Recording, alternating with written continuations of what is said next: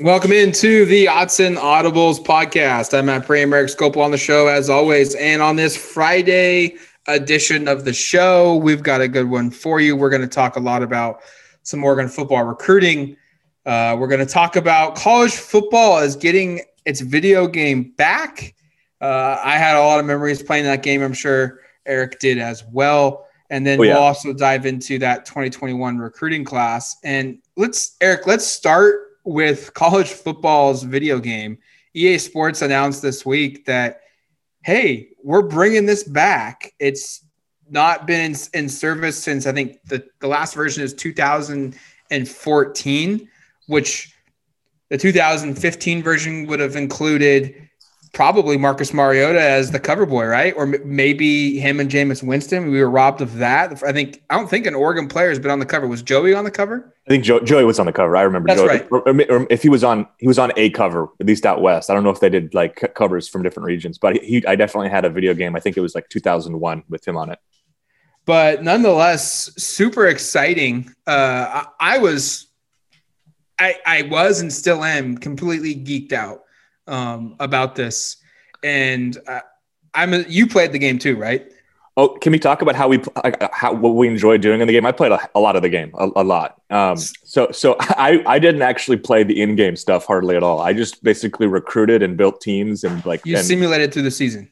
I was a simulate through the season unless they played in a national championship, and then I would play that game. Probably lose because I didn't play. I didn't have any like warm up games getting used to playing it, and then uh, ruin my team's season. Or I would wise up and go, I shouldn't play this because I'm just going to lose anyway. Not that I was terrible at it. I my thing was I just like to uh to do the recruiting, to build the players up and like get them better, and then I would export the draft classes to the Madden game and then play. So I'd, I'd basically they used to do a, a, thing where I can't remember if they did it in like the last couple, but you could build the recruit. So I would build like 10 recruits each cycle, try to recruit them to Oregon, where I was, which I was playing, and then play their careers at Oregon or if they went other places. And then I would export the draft class and then put them into my Madden game where they would then play. So I would play them from high school through their NFL careers. And that was the way I would do it. And again, I'm playing like maybe five to six actual games per week, but playing probably this is like in high school and college, and playing probably like I don't know, 15 hours a week. so, so, that's how I played the game. I'm sure you probably had a lot more fun playing the actual gameplay. I was just a lot more of the uh, build the team up guy. Well, see, I loved th- this is what made this game so awesome was the customization of it. Mm-hmm. Because you could you could direct your team any way you wanted with recruiting, and I was like you. I, I was a recruiting junkie. Um, I would have two two different kind of eras I would I would run through. One would be just pure simulation because mm-hmm. I wanted to do the recruiting, build building up the roster, skip the games, do the recruiting during the middle of the week, skip the game, do the, the recruiting, and so forth all the way through. And then I would play. I would have another one where I would play the games too. And I think my fondest memory though is um, I I played high school football uh, and I remember my senior year, the game always would come out in like middle of July, and my birthday is on August first, and I would I would ruin my birthday every year, uh, especially once I was able to ride a bike to a Walmart, a Target to buy the game, and then eventually drive myself because I would go out on like July 17th, July 18th, 19th, kind of right. That's right around the time the game would come out. I would go out immediately and buy it for myself and my family would get pissed at me. What are you doing? Your birthday's two weeks away. We were going to get that for you. yeah. But I couldn't wait. I wasn't. I was not going to wait two weeks uh, for the latest version of college football. And so my my best memory though is as a senior in high school, um, I would get up probably around 7 30, 8 o'clock in the morning. I would play one or two games uh, or do the recruiting and then I would do a little bit of stretching. I, I, would do, I have some breakfast. I would go to my first daily double practice. I would come home.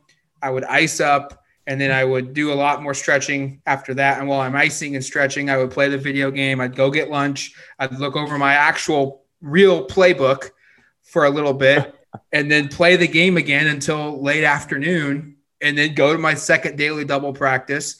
Come home, do the same routine, eat or ice, stretch and then eat and then read a little bit of my actual playbook and then i would play the game all the way until the middle of the night and it's like during the summertime when we had truly no responsibilities in life because we were high school kids. yeah. I would literally just Fun play times. this game every single waking hour for about three weeks time before school and, and football really started. And that was probably like my favorite. I would run through like three seasons in that time span. Oh, I, I was gonna say I don't think there was a single video game that like impacted my sleep more. Like I, I remember just playing and looking up and be like, oh, it's four thirty in the morning. Like what?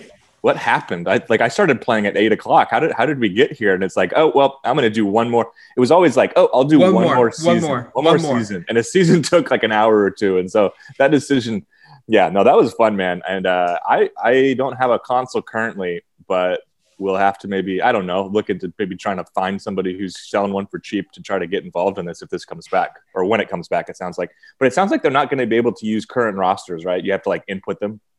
Yeah, so they they they gave out like some information and and they've said no one in the game's not coming out for a couple of years. And so it feels like at best maybe when it does come out like current freshmen, so like if if we want to like really tie it to Oregon, so like a Noah Sewell, he might be like a senior or a junior on that game, or Ty Thompson might be a junior or maybe maybe a sophomore uh, on that on that game when it comes out. And and really, there it, it really truly feels like if you notice too, EA Sports didn't say, "Hey, we're bringing back NCAA football. We're bringing back college football." They didn't attach themselves to the NCAA, and this is all because of to kind of roll it into you know why it's relevant from a podcast perspective because we don't want to just sit here and talk about video games um, as much as we'd like to.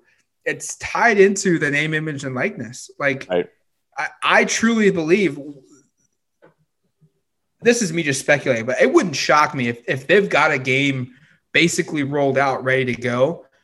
And as soon as the name, image, and likeness stuff gets passed and they quickly are able to ink in their, their licensing agreements with athletes and universities, they'll roll the game out. They won't call it NCAA football. They won't attach themselves to the university, to the to the body governing body. They'll just attach themselves to the schools themselves and they'll just call it EA Sports College Football 2022 or whatever whatever it is. The NCAA won't get the money. The schools will get the money. The athletes will get the money, um, and we'll go from there. But it, it, it's certainly it's exciting because it's back. But at the same time, it's like, oh, they're not going to be back quite yet. Um, which means if you are like me, I haven't played in a while, but I'm going to play it starting next week when I get it all set up. I've found my old game, my 2014. I found my Xbox 360. I found the TV that's got the inputs to correctly connect to it. Oh my gosh, man. so I'm gonna I'm gonna uh, probably play the heck out of that for a little bit, just get my fix going because I've already got the itch. I want to play again. Um, real quick, let's top five players on Oregon's roster. Like if they were to come out with this game next year, for the 2021 season, if they all of a sudden come out and say the EA Sports College Football game is back for the 2021 year, um, Kayvon Thibodeaux has to be the highest ranked guy on the team. Yep. And I almost think he's going to be like a like a rating of like a 95, 96. I was gonna say, yeah, he's got to be close to like. I don't know if he's 98, 99. Yeah, I don't think so. I bet if, but if he has a season, well, I was gonna say if he has a season like he could, then in 2022, but he wouldn't be around in 2022's game. So he would, but like, I, yeah, I agree. I think he's like a 94 to 97 ranking, which is like typically your best player unless you're Alabama. And then after that, It's kind of tough after that. Like, yeah, who's- that's what I was going to say. It's like the next four guys, like if you were going to say a top five, the next four are pretty hard. Maybe Noah Sewell being, or Mykael Wright, maybe being. Prob- I think I was going to say Mykael Wright has to be probably your second because he was first team All Pac 12, and he's probably like 88 to 92, maybe somewhere in that range, like borderline star guy. Um, offensively, like who's your top guy? Is it do they still give it to CJ Verdell as like a mid 80s guy? Is there an offensive lineman they like more? Um, it's not going to be quarterback, probably not going to be receiver. Um, I would probably say like this is where like the offense, like if I was going to grade out the offense on their scores, they probably don't have a single guy that's in the 90s, no, but they have from like every starter is probably 78, 79 to like 88, 89. Like they don't have any really superstar player, but they also don't have really any huge weakness. That's probably fair. That's probably fair. I, I, I would think like I wouldn't be surprised if like Mycah Pittman would be like a sneaky guy who'd have like a really high score just because he's never healthy, but like his intangibles are really yeah, he good. could be like that 91, 92 guy. Maybe, maybe. Yeah, no, it's hard to do this offensively. Like I'm trying to think here. Like obviously quarterback, you're not going to have anybody above what 82 maybe. Like it's yeah. not going to be a very good score for Tyler Shough. Um, running back with Verdell or Dye, maybe those guys are. Maybe it's like Verdell's a 90 and or like an 89 or an 88, and Dye's like a mid 80, like an 84, 85 kind of thing. And then receiver, like, what do you think Johnny Johnson and Jaylon Redd are? Like low 80s, maybe, maybe like mid 80s for mid 80s. I mean, they're they're productive. Like but they're also not like superstar receivers. So right. like I, I think they're that middle of the of the 80 range where it's like you could make that guy like he's good enough to be in the game where he's from a receiver perspective, he's going to go over 1500 receiving yards and 20 touchdowns if you throw him the ball majority of the time. But he's also not going to be a guy where it's like a human cheat code Right, right, right. Where you just throw the ball up and the guy's automatically going to catch it. Okay, so defensively, KT's obviously like a really high score. I think Mykael Wright's probably in the 90s. Yeah. My my guess is you have Verone McKinley or Noah Sewell as your next highest rated guy. Just because McKinley started. I would do years. Verone. I would do Verone.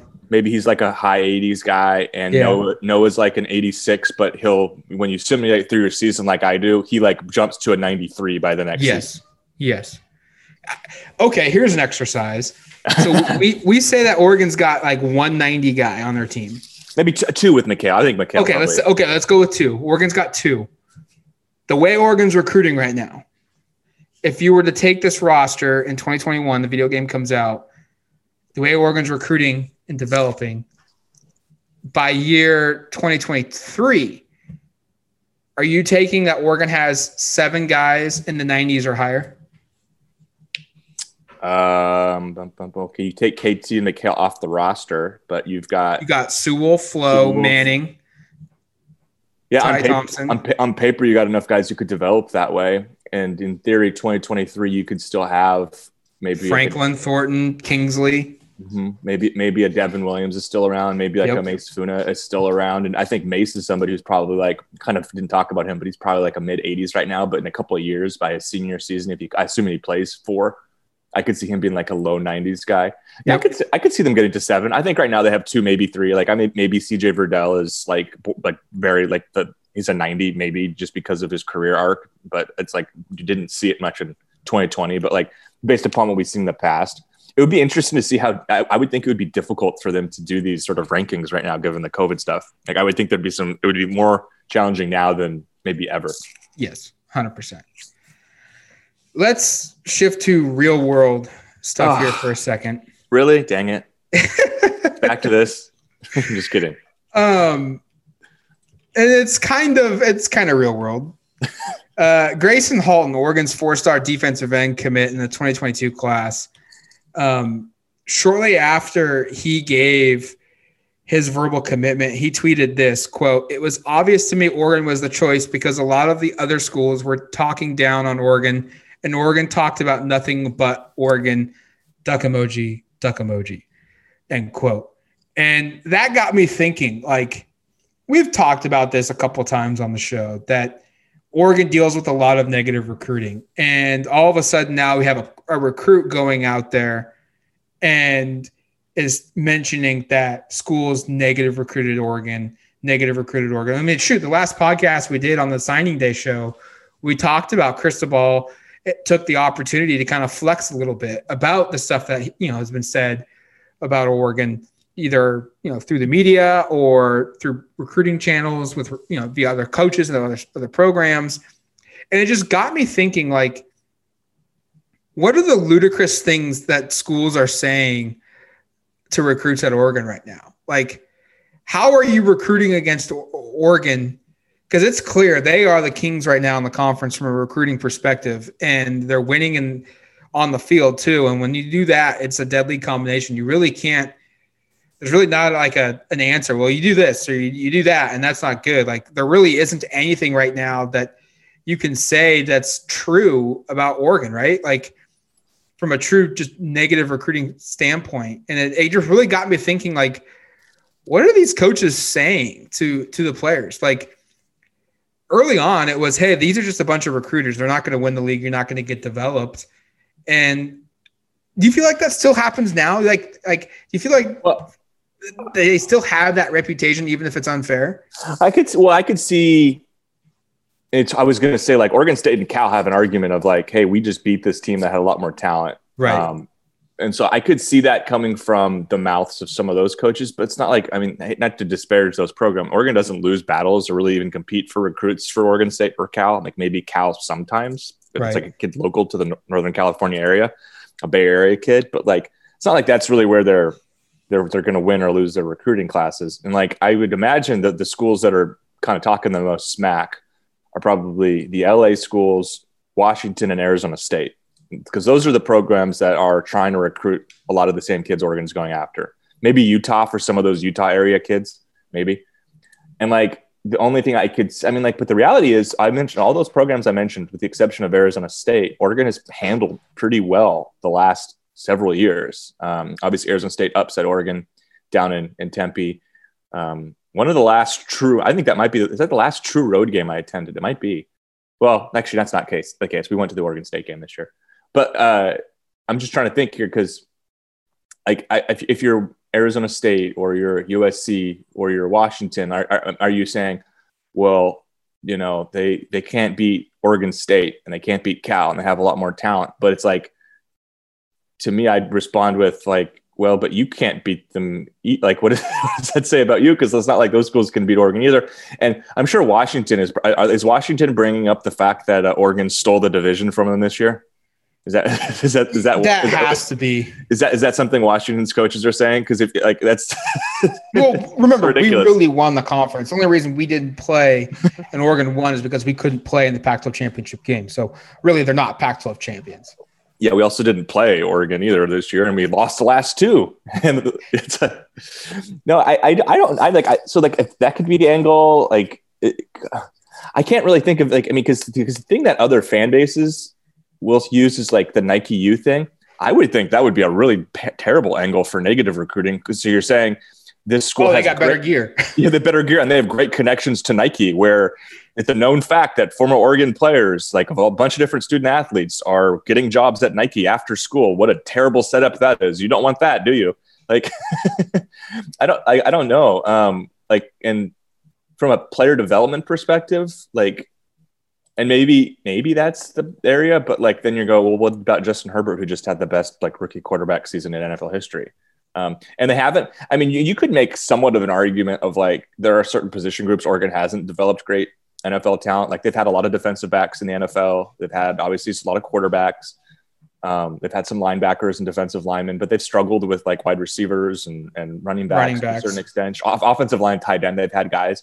So like maybe if you're a receiver or running back, you're saying, well, we develop them better than Oregon does, and probably could have like some argument there. But I always find that to be just really kind of an unfair argument anyway. Of like, this obviously wouldn't apply to Gracen Halton because he plays defensive line, but like the argument of like well, Marshawn Lynch went here, or you know, we had Reggie Bush and whatever USC running backs went here. It's like, yeah, but part of that is that you guys had these incredible talents that came through, and it's not to say that Oregon, like Oregon's turned its incredible talent into NFL players. I think at a pretty high clip.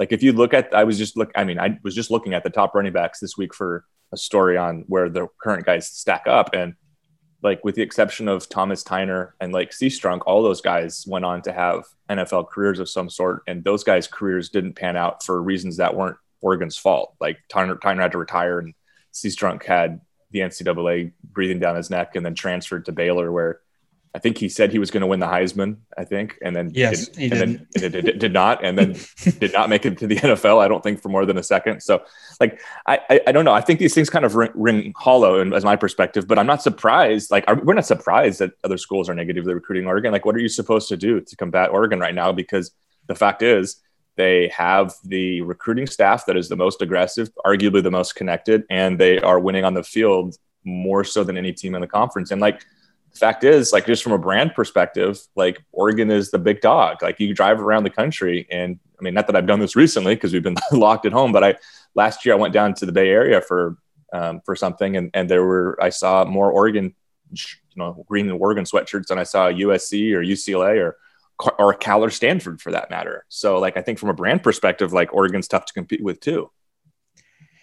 And from a Gracen Halton perspective, the schools that were recruiting against him and negatively recruiting about Oregon, like while Joe Salave'a and Mario Cristobal, and now the defensive coordinator Tim DeRuyter, while they didn't have a hand in developing these guys, they're still tied to the program. And since 2013, Oregon's had three first round draft picks along the defensive line, two of them being top 10 players. Dion Jordan being number three in 2013, DeForest Buckner being, uh, I think, five or four in 2007 in the 2017 NFL draft. And then Arik Armstead was 17th in the 2015 draft. And so I look at the, or Buckner was 16, Armstead was 15.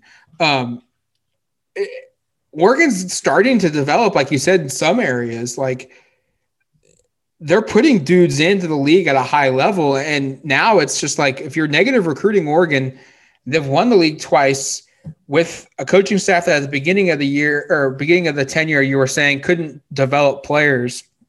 And now it's almost like you're contradicting yourself a little bit and you're just digging it almost feels like these schools are just digging bigger and bigger holes. And if i'm mario cristobal i'm like yeah keep doing this. Keep keep saying all this stuff because we keep winning and we keep recruiting at a high level. And you're making our job even easier by just negatively talking about us nonstop. We don't even have to talk about you. I mean what is you what is usc and washington really have to say about Oregon from an on-field perspective, other than they haven't been able to beat the Ducks the last two years, and that they've lost conference championships and division championships to Oregon. Like, and there's on from an on-field perspective, which ultimately is all that matters. Like Oregon's running laps around those those programs right now, and I know the games with Washington have both been pretty close, and and then of course, um, the game with USC this year was semi-close, pretty close. The USC could have had a chance late, but the year before that, Oregon won what was like 56-24 down there um, like, I'm not sure exactly what your angle for negative recruiting is. And I will also put it this way: I think if you're, you, you I think you prefer as somebody who supports a, fa- a program to hear a recruit say that the the school you support isn't negatively recruiting. And I yes, think, I think I'm sure fans, Oregon fans, appreciate seeing Gracen Halton tweet that Oregon is not doing that because I think it comes across as kind of like as weak and kind of as a little petty. And like, I mean, I, you know, we, we, we all have friends out there that talk crap behind each other's backs and stuff like that. And I think you always kind of are like, well, that's like pretty insecure or like kind of strange that you go about doing things that way. And uh, and and I think that's sort of what that I think it just reeks of being kind of insecure and knowing you can't beat them head to head, so you've got to find some weird way to manipulate the situation, I guess, for for, for with teenagers, which is pretty kind of slimy, if you ask me.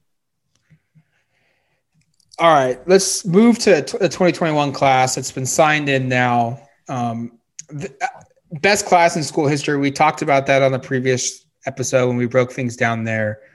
But it really feels like I'm going to say this at a couple times now, but it really feels like this class has multiple waves of impact. There's going to be guys that they're going to need for three years to really develop to start playing. And they won't they won't play until like the 2024 season and see significant action or become starters. But when they do they'll be pretty good. There'll be guys that maybe they they get their first crack in 2022 and then they're starters in 2023 and you know that second wave if you will. And then the first wave of these are guys that are going to play right away. And i don't know if it's necessarily become instant superstars or instant starters, but just guys that I feel extremely confident about that they're going to play. And it doesn't necessarily mean they're the five best players in this class. Like Ty Thompson, I think he might be the best player in this recruiting class.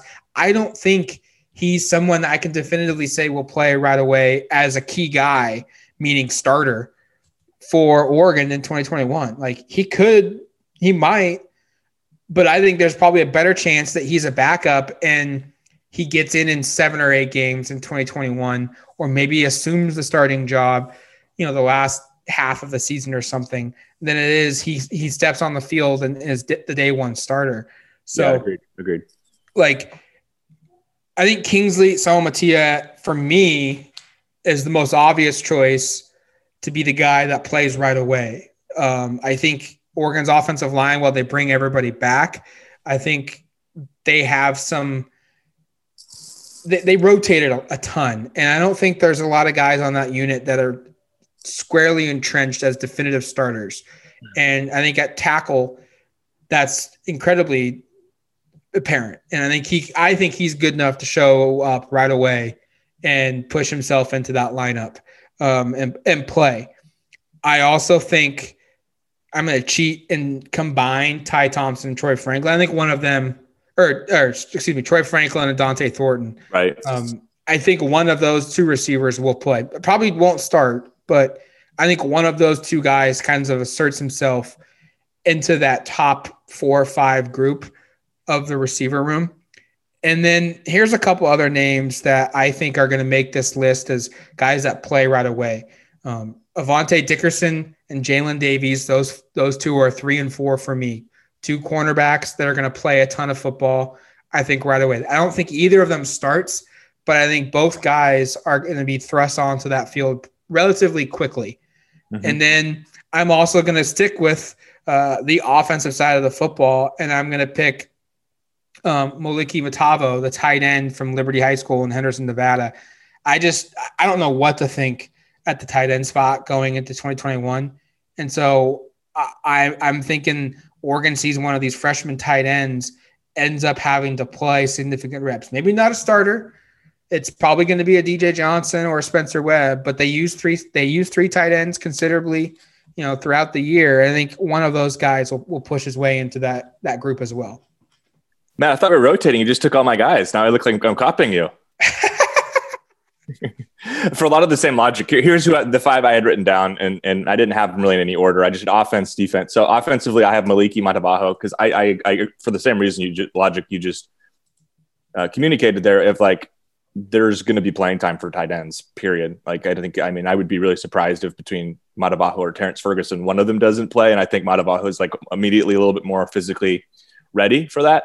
Um, I didn't, I picked Dont'e Thornton rather than going Troy Franklin. I think I've just, in, in the past, I think I've said Thornton's the guy I think is a little bit more immediately available or, or prepared to play. So I went that route. Um, Kingsley as well. I didn't include Ty Thompson here, and maybe that's a, a mistake, but I, I think I think there's a chance he doesn't play that much right away, but I also feel like maybe I'm really overlooking his talent, and maybe I will have egg on my face really soon because Cristobal was really high on him when I asked just a couple of days ago about his chances of of competing at least for uh, a starting job this year. And then my two defensive players are both defensive backs, just because, and as you said, cornerback is going to need some players immediately, and they went out and signed three corners. I have two on here. One is Avante Dickerson the other is Darren Barkins, and I just kind of was um, more more more so. I think it's kind of just throwing a dart at a dartboard here, but figuring that one of these, one or two of these young corners is, I agree with Matt, probably not starting because I think you got Mykael Wright at one spot, and then the other spots, DJ James or, or probably Dontae Manning, maybe Tri- Trikweze Bridges has been around for a minute. Maybe he competes there. Um, I know like Bryan Addison moved over from offense to defense, but I think he's playing more safety than than corner. But like I got to think that between Dickerson, Barkins, and Davies, one or two of those guys, maybe probably both. I'm, I'm saying both. Two of those guys end up being players that are contributing pretty quickly in the two deep. And maybe they're not starting the season as starters, and maybe they don't like earn a starting job, but they get a couple spot starts from you know a targeting call that forces one of the corners out of the game, or from an injury. Knock on wood, we don't want that, but I, I just think there's a, a the high likelihood that that position group corner is the position group that's I think I would say the least clear on the entire team of like what exactly the depth chart is after the top guy. And like I know quarterback is even more jumbled, but that isn't a position group that you've got one guy that typically plays there. And if you've got two, like we saw this last year, you've got an issue. Like cornerback, you're going to play at least four of them all pretty much every game. You know, maybe you'll play a fifth at times depending how things go, but like it's not a situation where you feel good if you've got okay we've got one good corner we're set now you need to have like three to four of them or you're going to be in trouble and i just think between Dickerson and Barkins, um, I think both of those guys are, are, candidates to be to be guys that play sooner than later and fill in. I don't know if it's starters, but certainly in that in that depth chart, that too deep. Is it safe to say like, while this class is loaded, I have a hard time thinking more than like twelve guys are going to play right away next year. That feels like to me like the number, like twelve. Yeah, well, I mean, the, you just look at the positions. Like, there's a lot of there's a ton of depth at wide receiver. There's a ton of depth along the offensive line, and I I, I think we both agree that like that doesn't the offensive line's a position group you've got a lot of bodies returning, but it's not like a real clear cut like hey they've got uh, they got two Penei Sewells at tackle. Like no, it's they've they've got a bunch of guys who played a lot at tackle, but like no one's really proven to be a superstar there yet. So that's where it opens the door for Kingsley and why we think he could play. But I don't expect to see Jackson Light play. I don't expect to see Bram Walden or Jonah Miller play. Um, I think a receiver like that's why I think like Thornton or Franklin, like one of them, maybe two, maybe both of them are just so good that they have to play a little bit. But like I have a hard time seeing.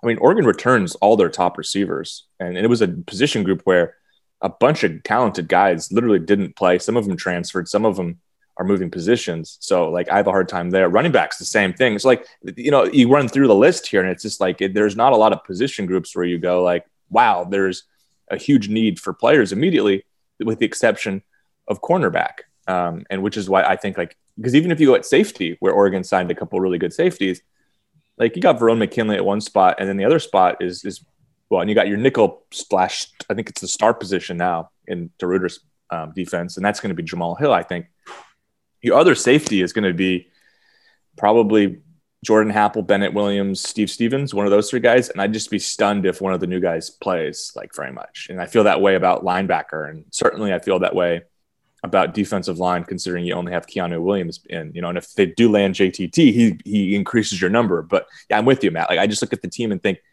this still remains a young team and they didn't lose really much of anything because of the NCAA extending the, that, that year. Like the ability for, or the, I guess, opportunity for immediate playing time for some of these young guys would be a lot different if, you know, Johnny Johnson, Jaylon Redd, George Moore, Anthony Brown, um, those kind of guys didn't get their extra year. I think that would change the makeup and the possibility, especially at receiver. I think would be like for sure Franklin and Thornton are both going to be guys that play a pretty decent amount. But with two guys back, like that's a ton of snaps that those guys are are suddenly not going to have an opportunity to, to grab. I think.